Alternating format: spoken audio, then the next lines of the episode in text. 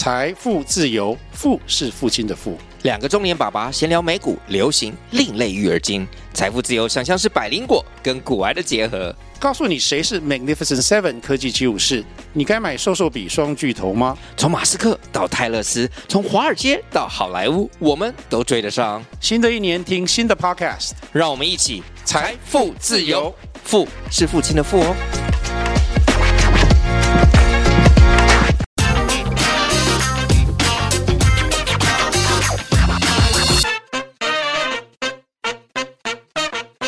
Hello，大家好，欢迎收听经济轻松聊，我是主持人经济日报数位总监徐木君。台股啊，三月份哦，相当的热闹哦。呃，除了股市哦有一些回温以外哦，这个绿能股哦，呃，最近有几档挂牌的哦，也是带动这个整个台台股的一个呃交投哦都上来哦。呃，像月初有一档叫做。宏德能源哦，它是这个创新板今年呃第一个上市挂牌的。那另外有一家是绿能界的波克夏云豹能源，它也是挂了创新板。那它是三月十四号以成交价九十六元接棒在创新板上市哦。那当天甚至他们这个篮球队的这个魔兽啊，也都跟着出席了这个挂牌典礼哦，所以是热闹非凡哦。那像宏德能源，它从新贵转创新板上市的第一天哦，股价就跳空直奔涨停价锁死哦，成为台股最受瞩目的这个焦点。那它有这个能源界的 Uber 之称哦。那公司其实是做这个民营智慧电力公司啊为目标哦。那今天我们就要谈一下这两家公司哦。那他们在这个。营运上面，他们可他们应该是一个竞争者，然后加上他们现在所做的这些能源产业哦，其实是一个呃新兴的一个继太阳能、风电之后又一个新兴的经营形态哦。那我们今天就要来聊聊这个话题哦。那今天我们很开心哦，邀请到这个呃主跑的记者陈玉祥来和大家聊一聊哦。那我们欢迎他来到我们的节目。Hello，各位好，我是经济日报主跑太阳能的记者陈玉祥。哎各位大家好。那最近其实太阳能还蛮夯的啦，对啊，木君你有注意到吗？最近其实太阳能真的特别的受到瞩目啊。电价嘛，因为电价上涨了。对，没错，电价一上涨之后，哈，这个绿能又再度被大家拿出来这个重视一下，这样子哈。那特别是这两家宏德能源跟云豹能源，好，那我们先谈一下太阳能这个部分。那过去我们这个比较熟悉的太阳能产业。可能都做太阳能模组啊，哦，太阳能电池，这是台湾哦过去传统型的太阳能产业。那这个是属于制造业，哦，这个是他们是制造出太阳能电池跟太阳能面板，然后把这个东西卖给别人，这样这属于制造业。可是呢，随着现在的这个绿能的这个兴起，哦，还有我们的能源转型之后，我们必须要向下延伸到电厂的部分，哦，等于说就是把太阳能电池、太阳能模组。哦，把它拼装起来之后，盖成一座太阳能电厂。那这个电厂就可以做发电，然后就可以供电给大家使用。那谁来做这件事情呢？谁要负责盖这个电厂呢？那就像这个宏德能源啊、云豹能源这种，我们称之为这种这个太阳能聚合商。哦，他把所有的这个不管是土地啊、哦太阳能的电池模组、哦甚至储能的设备等等的，哦，要把它做一个整合的系统的动作。那这样子的这个。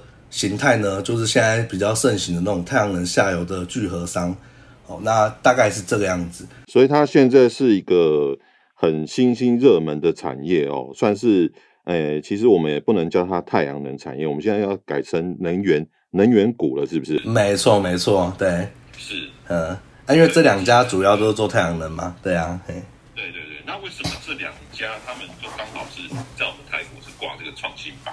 哦，其实创新板这本身是，嗯，我们过去吼，你要从新贵转成上市贵的时候，这个转板的过程呢，你必须有一些很严苛的条件，例如说你必须要连续的获利好几年，然后甚至是它本身的这个市值也有限制，然后你公司的营运体质也要是非常的强健的状态，你才有办法从新贵转成上市贵。那现在我们创新板是为了这个主管机关是为了鼓励这个。创新产业的兴起，能够尽速的让它辅导它进入进入这个资本市场去做集资的动作，所以说他他为了这个，你要说开方便门吗？也不算，但他就是为了要鼓励你这个新创产业能够尽速的集资，在资本上集资，所以他特地设立了这个创新板。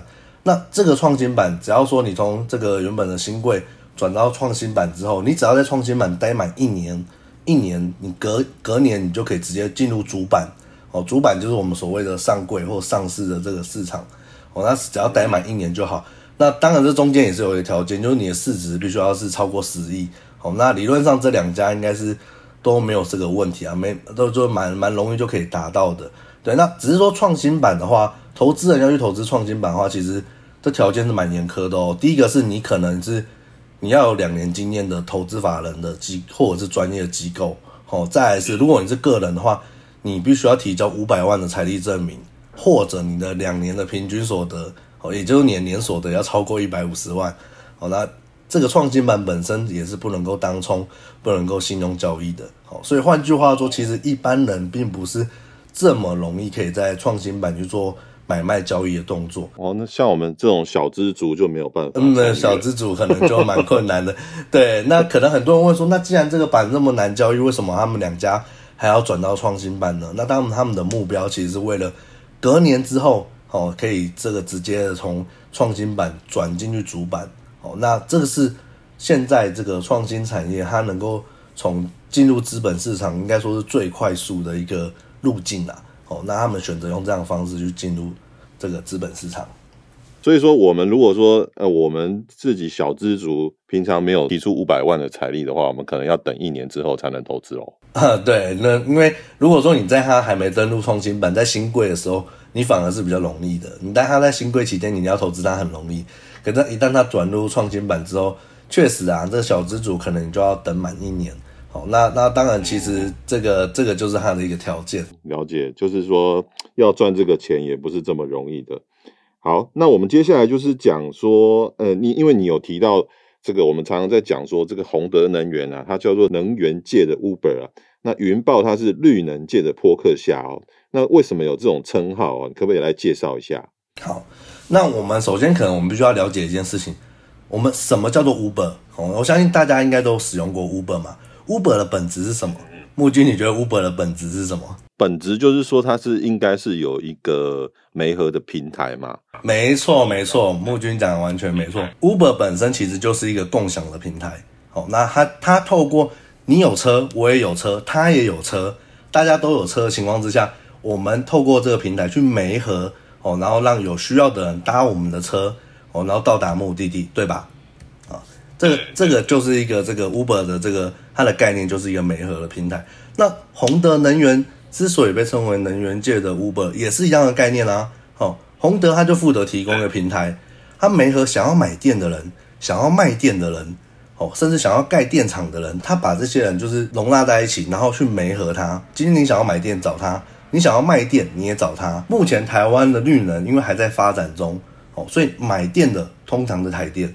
卖电也是台电，台电垄断了买跟卖，哦，这是传统型的电力的这个发展就是这样子。可是之后新形态电力供应就不是这样子啦，哦，之后会有更多的电力公司一个一个冒出来，哦，你家只要有你的家里只要有储能装备，你可能随时一个按键透过网络，我就把我多储出来的这个能源电力，我直接卖给电力公司，卖给新形态的电力公司，对吧？那我今天缺电的时候，我我现在想要，我现在家里缺电，我也可以直接。手手指头按一按，然后就买电，然后电力公司就把电送进来我的家里。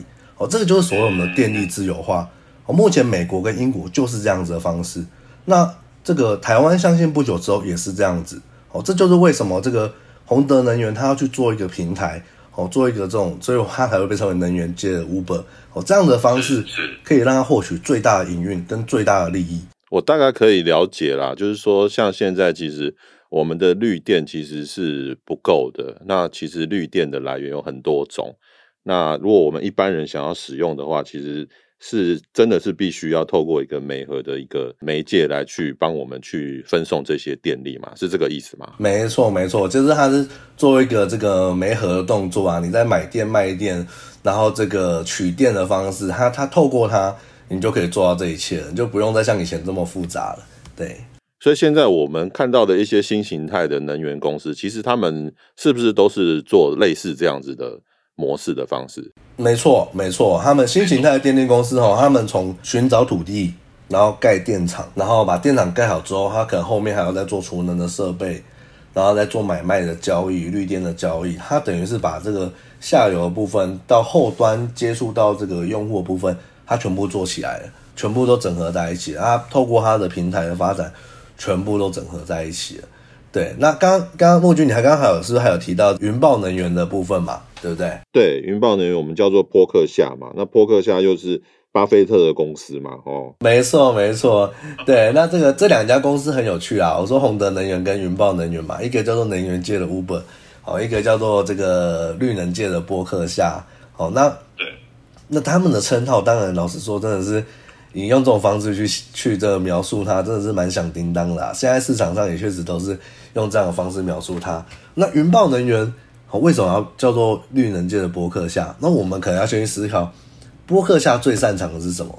哦，那可能以现代的投新新的投资人可能会说，哎，波克夏就是做投资啊，对不对？在股神巴菲特这么厉害啊，看准的目的标的都非常的精准，他就是不断的投资，不断的投资。哦，其实波克夏本身它是从纺织起家的，哦，那中间他在做纺织起家的过程当中，经历过很多市场上的挑战嘛，毕竟这是传统产业。那波克夏它不断的透过并购、投资、并购、投资，哦，然后这个让它这个整间公司的触角，哦，从原本的纺织啊，延伸到更多传统产业，什么石油化工有的没有的，哦，那这个其实才是波克夏目前我们。认知最擅长的部分，就是说他非常的擅长能够截长补短哦，然后他很擅长能够这个把这个两间公司让它结盟，然后甚至是投资它哦，这个这个这个部分其实就是波目前波克夏他最擅长而且最常做的事情哦。那现在这个这样的策略也是目前云豹能源目前主打的一个策略，它的营运的宗旨就六个字而已：重资产轻量化。重资很重的重重资产，然后轻量化。那个木君，你会不会觉得这这这这六个字听起来蛮矛盾的，对不对？对对对，重资产，那就是像我们以前资产股都要拥有很多资产的意思吗？对对对，类似这样子的意思。然后，可是你又要轻量化，怎么可能呢？哦，我随便举个例子好了，这个这投资半导体产业，这也是个重资产啊，动辄数百亿，对不对？哦，那这个可是你怎么可能轻量化？台积电现在。市值这么高，股本如此的大，它这个有轻量化吗？没有嘛。那云豹能源要怎么做到重资产轻量化？第一个重资产部分指的是它投资的产业都是属于那种嗯，动辄要数百亿的，例如说离岸风电哦，例如说太阳能电厂，它可能动辄都十几亿、几百亿这样子。可是后面的重点在轻量化，要怎么样轻量化呢？哦，就是说他在投资这个电厂、投资这个离岸风电的时候。他再去找其他人做投资，找谁？木君，你觉得要找谁投资？找谁？有钱的人。对，有钱的人，谁最有钱？台湾的金融机构很有钱啊，寿险业啊，银行业啊，对不对？而且政府又积极的鼓励他们去做投资，对不对？那金融机构如果能够这个顺着政府的政策走，他当然最愿意。所以，哦，包含台湾的很多银行业啊，然后寿险业、保险业。他们就很喜欢把这些闲钱拿去投资离岸风电，拿去投资太阳能电厂，哦，因为这是当前的趋势嘛。而且我们拉长来看，这个报酬率也是相当的不错。对，那没错。呃，对，我甚至我们讲个比较这个好笑一点的，万一将来政党轮替，其实这个趋势也无法改变，因为这是全世界的主流趋主流的趋势这样子。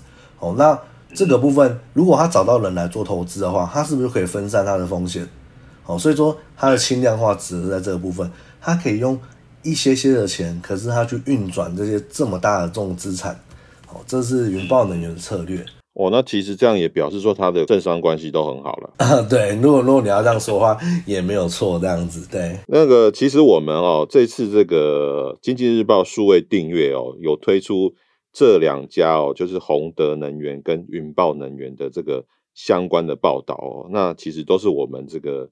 呃，玉祥玉祥写的哦，所以欢迎大家，如果说有兴趣的话，可以搜寻这些关键字哦，去看更多的这个内容哦。那接下来我们就想要就是分开来聊一下，就是说这两家公司到底它的缘起是怎么样哦？那宏德能源它的这个呃董事长哦谢元一，他其实诶创业，其实他现在做的这个能源哦，并不是他创业的时候一开始做的。那他一开始是做什么呢？请玉祥帮我们分享一下。哦，其实宏德能源的董事长谢元一是一个蛮有故事性的人呐、哦，那他其实本身呢，他在研究所期间，他就是。专门在这个研读创业创业相关的一些内容，对，然后这个他对投资本身也是都很有兴趣啊。那他跟他的总经理周世昌，从这个大学毕业之后，就慢慢就是多年来这个创业的伙伴这样子。两个人在一起创业的时候，各位你们知道他跑去卖什么吗？他就卖佛教的文文物纪念品。那、啊、这个佛教文物纪念品为什么会跑去卖这个呢？对，那当然是因为这个东西是在那个时候是有钱赚的啦。对，然后他们就去批了一些这个佛教的文物纪念品，然后就就就来就来卖。那一开始有赚钱，可是最后他还是 还是赔钱收场的哈。所以说创业维艰就这样很不容易啊。这个不是每一次创，不是每一个这个创业的人他在一开始就是成功的哦。那在不久之后，因为谢谢元一本身他就是这个创业，就是很喜欢创业这样子，所以他也认识了一些人。他在某一次的机会当中，在一次的聚会机会当中，他发现就是日本那时候正在进行能源改革，哦，然后这个政府给的太阳能补贴是非常的高，哦，他觉得说这样子有机会啊，所以说他就跟着这个周世昌他们就一起去日本，然后他们就去寻找就是有没有太阳能电厂可以让他们买下来，然后让他们这个开始做创业的部分，哦，但是。代机绝对不会简单的呀，对不对？刚到了日本之后，对不对？发现就是他皮鞋都已经穿换了好几双喽，一间一间看，一间一间看，都没有人要卖他们。哦，那最后在哪边找到一个？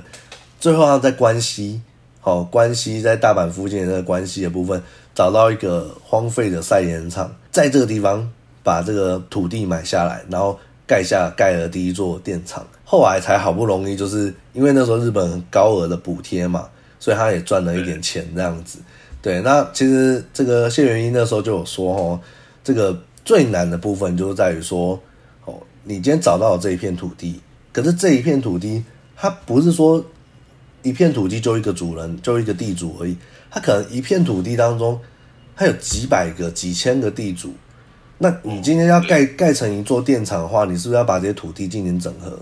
对不对？是。那这个整合的过程，就是这个能源聚合商，它其实是最困难，但是也是最有 mega 的地方。吼，因为你必须要跟这些地主进行沟通，你沟通完之后，你给他什么样的补贴？哦，跟他讲说我，或者是你出多少钱跟他买，然后最后整合起来之后，你才可以去开发成电厂。哦，那其实这是一件非常不容易的事情，而且中间你还会遇到一些土地的掮客啊，或者是。一些诈骗犯啊，让他拿着假的契约，拿假的假的权状这样子。谢元一就说他曾经就遇过，好像遇过一次，这个也是被骗到，也是被骗了一些钱走这样子。那幸好最后他还是有买到土地。哦，那你买到土地之后，你盖成电厂，然后在这电厂再把电转售给这个日本的政府，或者是转售给他们的金控公司这样子。那他透过这样的方式，他在日本。获得了很宝贵的经验，也赚到了第一桶金，赚到了钱。然后在二零一六年的时候，哦，要大家要特别注意这个关键字：二零一六年。在二零一六年的时候，台湾那个时候宣布了一件事情，就是台湾政府那时候宣布说，这个未来再生能源比重要占所有能源的二十趴。哦，等于是这个再生能源的政策。在二零一六年的时候，它正式启动了。在台湾，我们已经慢了日本、慢了美国、英国好久了。可是，在二零一六年，总共开始起步了。好，那就在这个时间点，谢元一跟周世昌认为说时机到了，他就把日本的电厂卖掉，然后带着钱回台湾，然后创立了宏德能源，然后开始他们的太阳能事业。是是是，那你这个里面有提到说哦，它是一个新的。台湾的第一家新制电公司哦，那这个制电公司是什么？那它到底是后来它还有一个星链计划，那可不可以讲一下？就是说它这个里面它到底它是怎么规划的？我们在谈它的星链计划之前哦，我们要先了解一下台湾现在电力到底面临的困境跟挑战是什么我们最近是不是常常停电？我记得前阵子还有新闻，这个士林也停电啊。然后前阵子科技产业也说电越来越不够。为什么？为什么电会越来越不够？哦，那其实最简单原因当然就因为科技是日新月异。吼，每个人都要开冷气，然后每个人家里的电器一个功率比一个大，对吧？嗯、那甚至还有人要开电动车啊，什么都要电啊，有什么东西不要电的吗？对不对？那当越来越多电的需求它一直在扩大的时候，传统的发电一定是没办法再赶得上嘛，除非说我们不断的盖火力发电厂，不断的盖有的没有的发电厂。哦，那可是这些东西会破坏环境，所以说变成说我们必须要靠太阳能、风力这些再生能源的来来做发电。但是这些再生能源有个致命的缺点呐、啊。它是间接性发电，什么叫间接性发电？莫君你知道吗？看天气吃饭吗？没错没错，今天太阳公公出来我们就有电，太阳公公下山我们就没电。哦，风再吹就有电，风没有吹的时候怎么办？就没电了、啊，对不对？没错没错。嗯，为了要解决这个问题，我们是不是要把电力储存起来？好，当太阳出来的时候，我们再发电，然后这个电存起来。对，这个电我们可能这个时间点不是尖峰时段会有多余的电，我们就要把它存起来。哦，那风力的时候也是这样子。那宏德能源的新电计划，其实就是他希望说，他把发电跟储能哦一次做到位。那就是说电力发出来的时候，我就可以把这个能源储储存好，好，然后卖给需要的人，做一些新的应用。哦，那这个是他们想要的一个比较顺畅的这个新电的计划是这样，理想中是这样子。哦，那它还有更多的应用。哦，例如说，他今天把太阳能发好的电。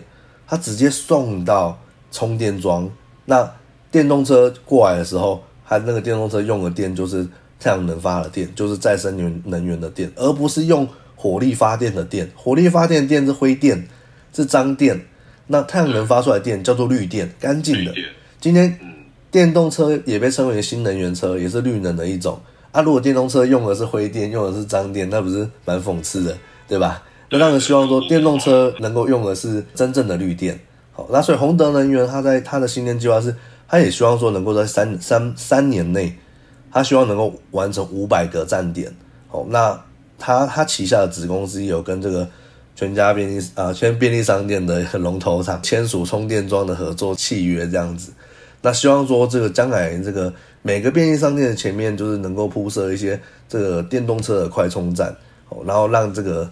绿能能够真正的深入到哈我们每一个人身每个家庭，嗯嗯嗯，哎，我看他的那个官网写说，他的旗下的子公司，呃，售电业务的叫做新兴电力，然后充电桩的，呃，是叫新洲快充，所以它都是用新兴的新啊，对，所以所以是就是新链计划跟这个都有关系，没错没错，对，它的名称取取名的时候。确实是有这些巧思存在，没有错。哇，那它其实是诶、欸、上下游都布局的蛮完整的，一直到充电桩都有在做布局。嗯，它甚至连这个除了太阳能本业之外，还有储能本业之外，它还有跨值到养殖的部分呢。养殖啊，哇，那更跨蛮大的。对，那我们想说，这个养殖业跟这个太阳能产业有什么关系呢？哦，其实呃，听众要思考一下，就是。我们太阳能板它分为很多种形态，那我们在屋顶上盖的太阳能叫做屋顶型太阳能，在农田上面盖的，在地面上面盖的叫做地面型太阳能。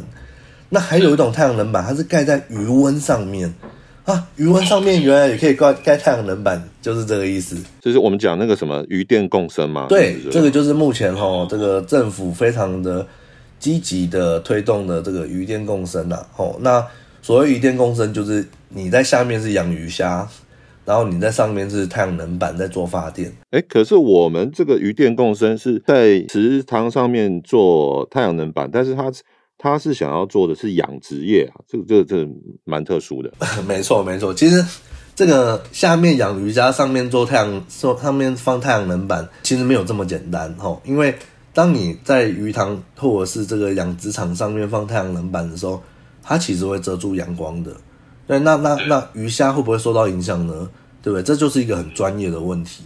好，那所以说，呃，台湾现在虽然有很很多的养殖场，但是还没有真正出现一个很大型的那种企业化养殖公司。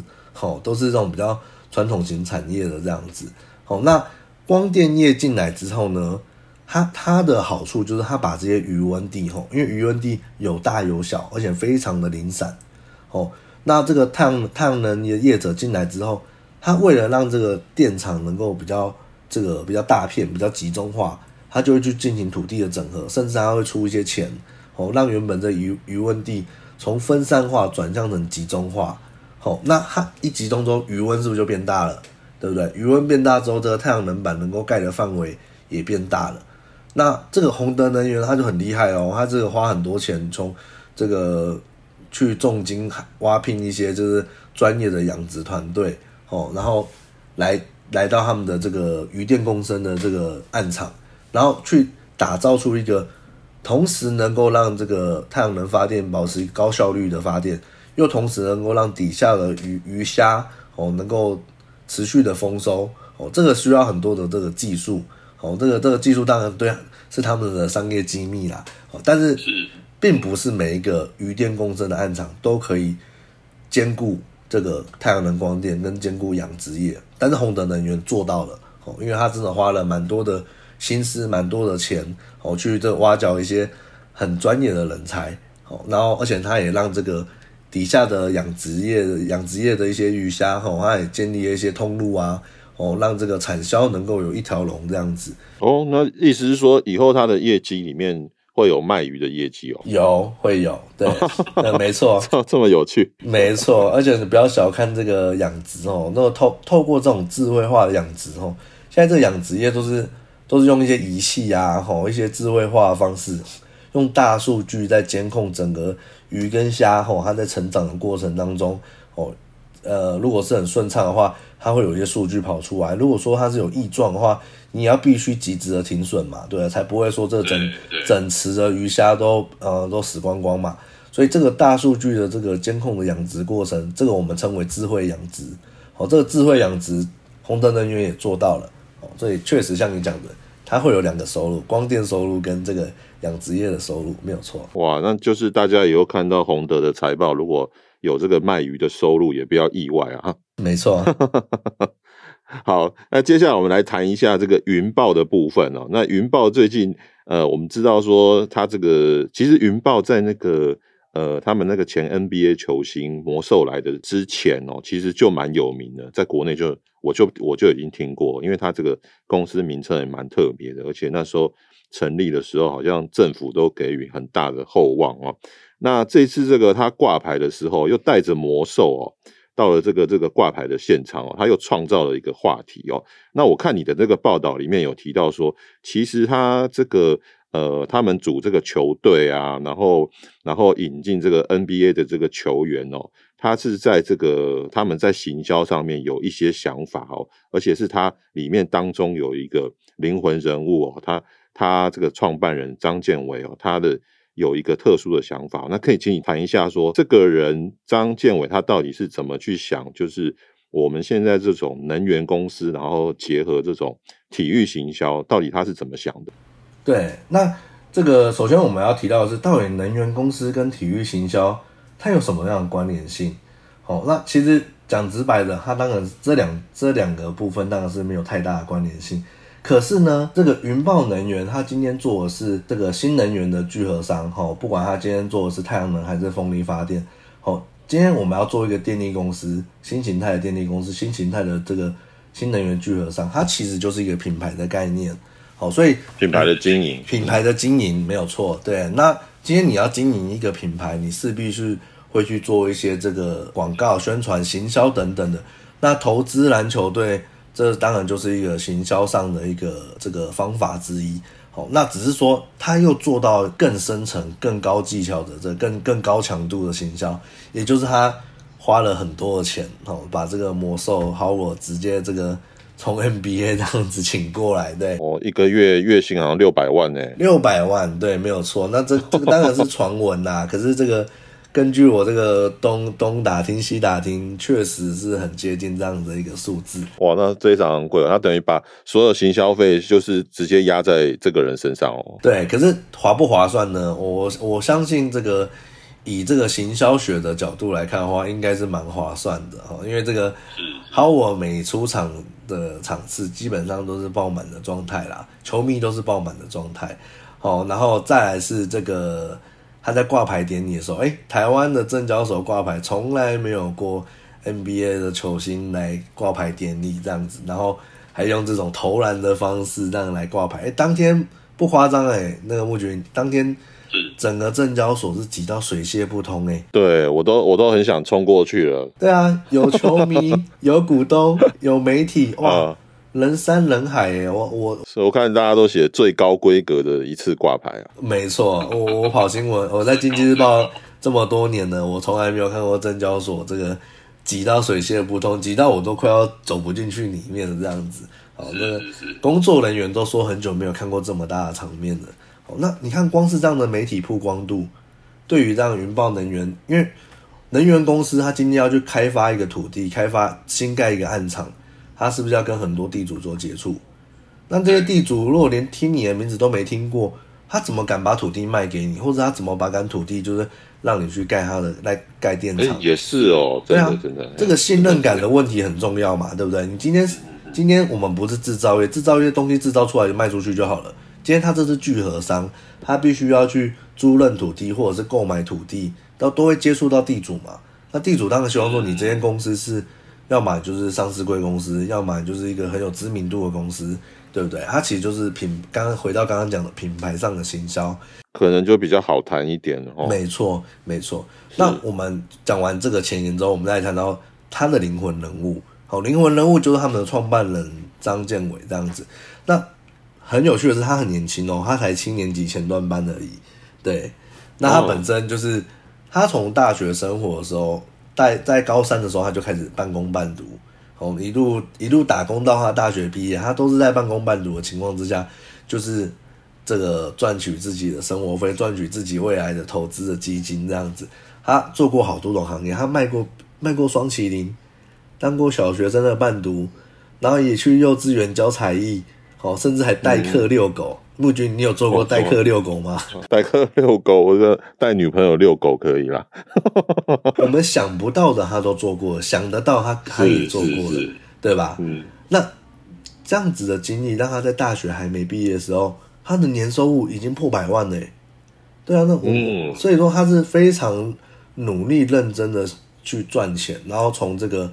这个工作当中学到一些经历，所以可能他的这些资历也让他有一些行销魂了哈。对对对对，因为你接触的人够多，做过的工作够多，那后来对因为他的反应真的是很快，讲话的反应啊，逻辑也很也很清晰哦，然后又懂得察言观色，那最后就是他在这个有人建议之下，他就是往金融圈发展，他才二十二十一岁出头。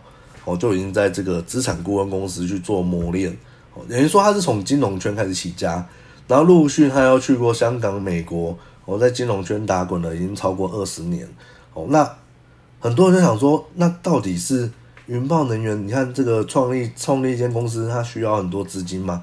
它资金从哪里来？哦，那其实，在二还有他他自己其实也曾经讲过啦，他在二零零八年的金融海啸来的时候，对不对？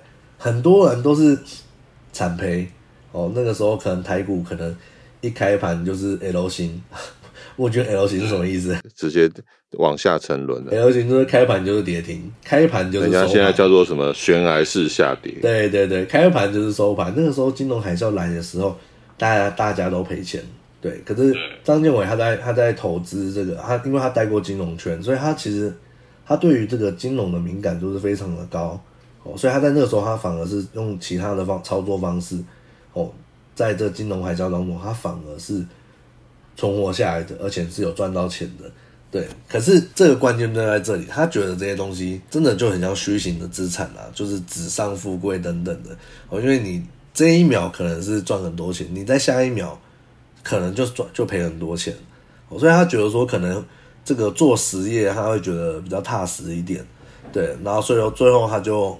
回台湾，然后刚好也跟上刚刚我们提到的关键字，二零一六年，哦，政府开始宣布绿能政策，哦，他也就跟上了这一波，他就回来去这个开始投入太阳能产业。我们再回到刚刚这个魔兽的部分啦，吼，那有些听众可能蛮好奇的，为什么魔兽会跑来加入这个云豹桃园队？哈，对对对。如果说有在看直篮直篮球赛的这个听众朋友们，可能会知道说，这个云豹永丰桃园队他们是长期是垫底的啊，对，他们的战绩一直处于一个很低迷的状态。